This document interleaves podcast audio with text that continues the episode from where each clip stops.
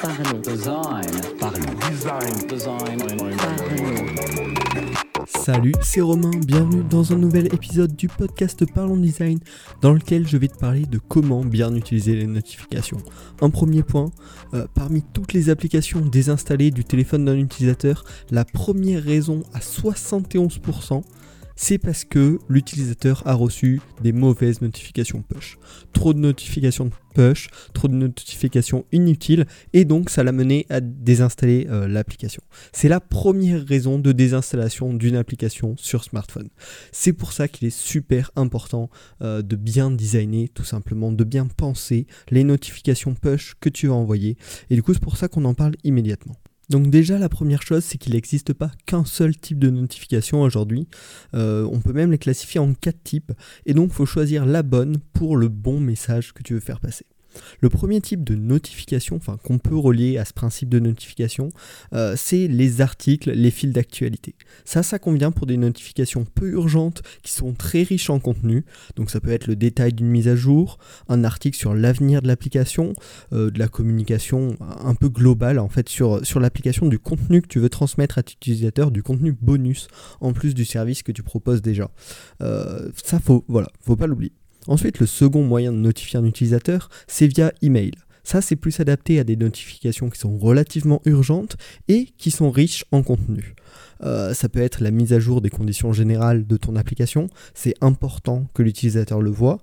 S'il y a beaucoup de contenu, donc l'email est adapté à ce type de notification. Ça peut être également pour le changement d'un mot de passe, euh, pour certaines offres où il y a pas mal de contenu à détailler.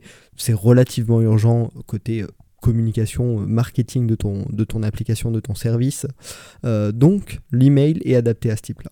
Ensuite, il y a les notifications in-app. Euh, ça, c'est adapté aux notifications qui sont peu urgentes et avec un contenu assez court, assez concis. tu vas pouvoir l'utiliser dans le cas où tu veux annoncer le succès d'une action à ton utilisateur, par exemple, la disponibilité d'une mise à jour. Euh, c'est pas utile que tu alertes ton utilisateur en dehors de l'application euh, qui est la mise à jour dispo, sauf cas exceptionnel, mais par contre c'est important de le notifier, de l'en informer. Ou ça peut être la progression euh, dans certains processus. Et ensuite, on va parler, on va, la notification un petit peu au sens global dans lequel tout le monde l'entend, la notification push, donc ça qui va être adapté à des notifications qui sont assez urgentes et avec un contenu simple, concis, tout comme pour la notification in-app. Donc ça, ça va être par exemple si l'utilisateur a reçu des messages, euh, pour lui annoncer la disponibilité récente et courte, à, court terme, peut-être d'une offre qui va durer que 24 heures. La notification push est très adaptée à ça, même s'il faut euh, la manier euh, intelligemment. ne pas l'asséner de ce type de notification, sinon c'est tout à fait ce type de notification euh, qui peut mener à une désinstallation ou ça peut être également pour le suivi d'une commande. Euh, quelqu'un a commandé un produit chez vous, vous allez lui envoyer des notifications push pour lui dire ton colis bien parti, ton colis arrive dans tant de temps, ton colis est arrivé, est-ce que c'est bien toi qui l'as réceptionné? Euh, Voilà. Donc il faut vraiment toujours penser à ces quatre types, ces quatre façons de notifier l'utilisateur d'un fait, d'une action, et choisir le bon pour euh, la bonne situation. La notification push n'est pas tout le temps euh, le, bon moyen de notifier un utilisateur. Euh, si sur mobile, il y a aussi la notification in-app, et plus globalement, tu peux utiliser des articles ou l'email, qui est toujours un très bon moyen de communication. voilà, il, arrive à rester dans le temps avec des quand même assez bons taux d'ouverture comparé à d'autres moyens comme les réseaux sociaux, Twitter notamment, qui est un des pires réseaux sociaux pour atteindre ses abonnés, car il n'y a qu'un très faible taux euh, des abonnés qui, qui, va vraiment voir tes publications, mais bref, c'est un sujet. Donc maintenant que tu connais ces quatre façons de notifier ton utilisateur, à toi de choisir euh, la bonne pour chaque action et de choisir un peu ton niveau d'agressivité euh, dans la communication, dans le marketing de ton service.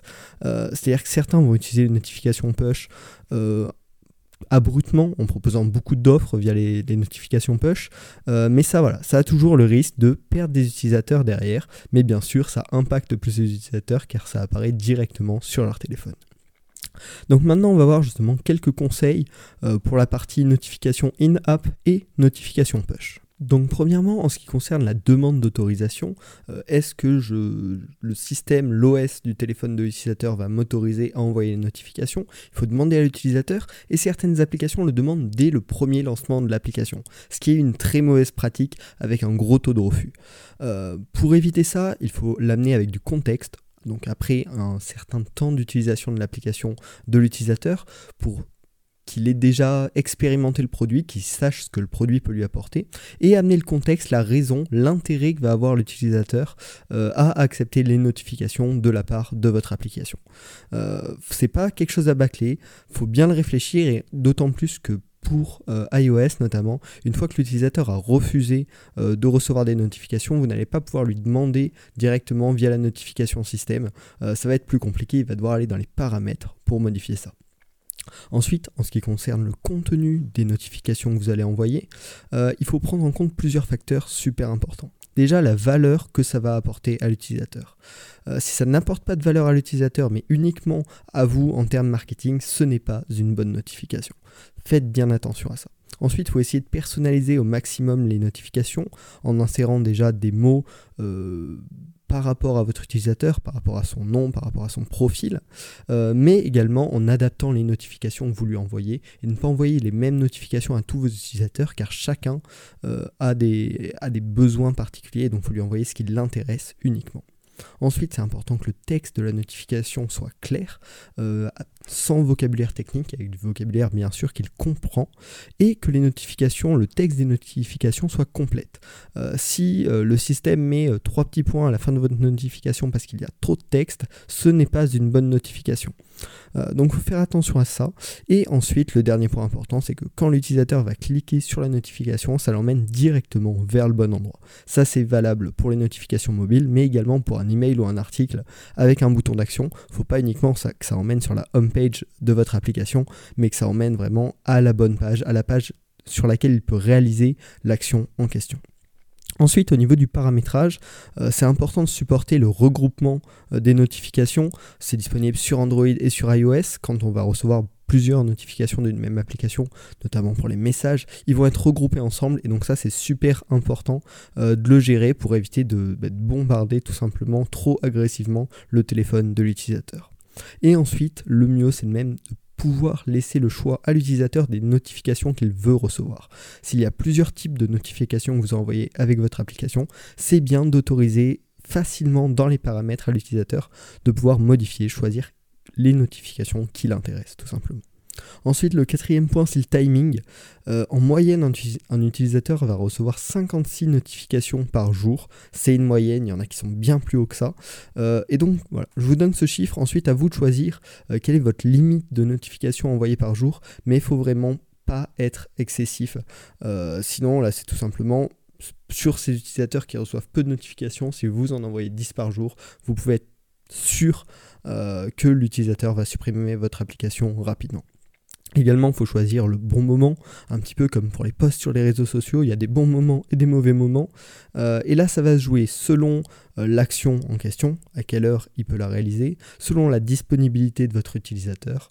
Euh, il faut prendre tous ces, tous ces facteurs en compte pour envoyer la notification au bon moment et pas envoyer même une notification d'actualité à 2h30 du mat, car 95% des utilisateurs largement ne le verront pas. Et enfin, le dernier conseil, c'est de toujours tester ces notifications. Euh, déjà via des tests AB, entre deux textes de notification, lequel fonctionne le plus, lequel plaît le plus à l'utilisateur, lequel convertit le plus. Donc testez également l'engagement euh, de vos utilisateurs sur chacune de, de, vos notifications. Et enfin, le taux de désinstallation. Si vous voyez qu'après une certaine campagne de notification, les désinstallations ont beaucoup augmenté. Euh, vous pouvez bien sûr remettre en question la notification et éviter de reproduire ce type de notif. Voilà. Euh, tout ce qui permet de notifier, d'informer l'utilisateur, c'est très puissant, mais c'est très dangereux, notamment pour les notifications mobiles. Donc faut les utiliser à bon escient, le penser, le réfléchir, et pas uniquement balancer des notifications sur un coup de tête. Euh, c'est un vrai travail. Donc je t'invite à y penser la prochaine fois, à partager ce podcast si tu des amis que ça peut intéresser. Voilà, ça permet de faire grandir le podcast et euh, bah, de proposer du contenu à des passionnés de design. Tu peux également noter le podcast sur euh, les différentes plateformes, ça aide à le faire référencer, c'est super cool, ça me fait plaisir et ça me motive à faire de nouveaux épisodes. Et puis du coup, on se retrouve la semaine prochaine pour un nouvel épisode du podcast Parlons Design. Salut.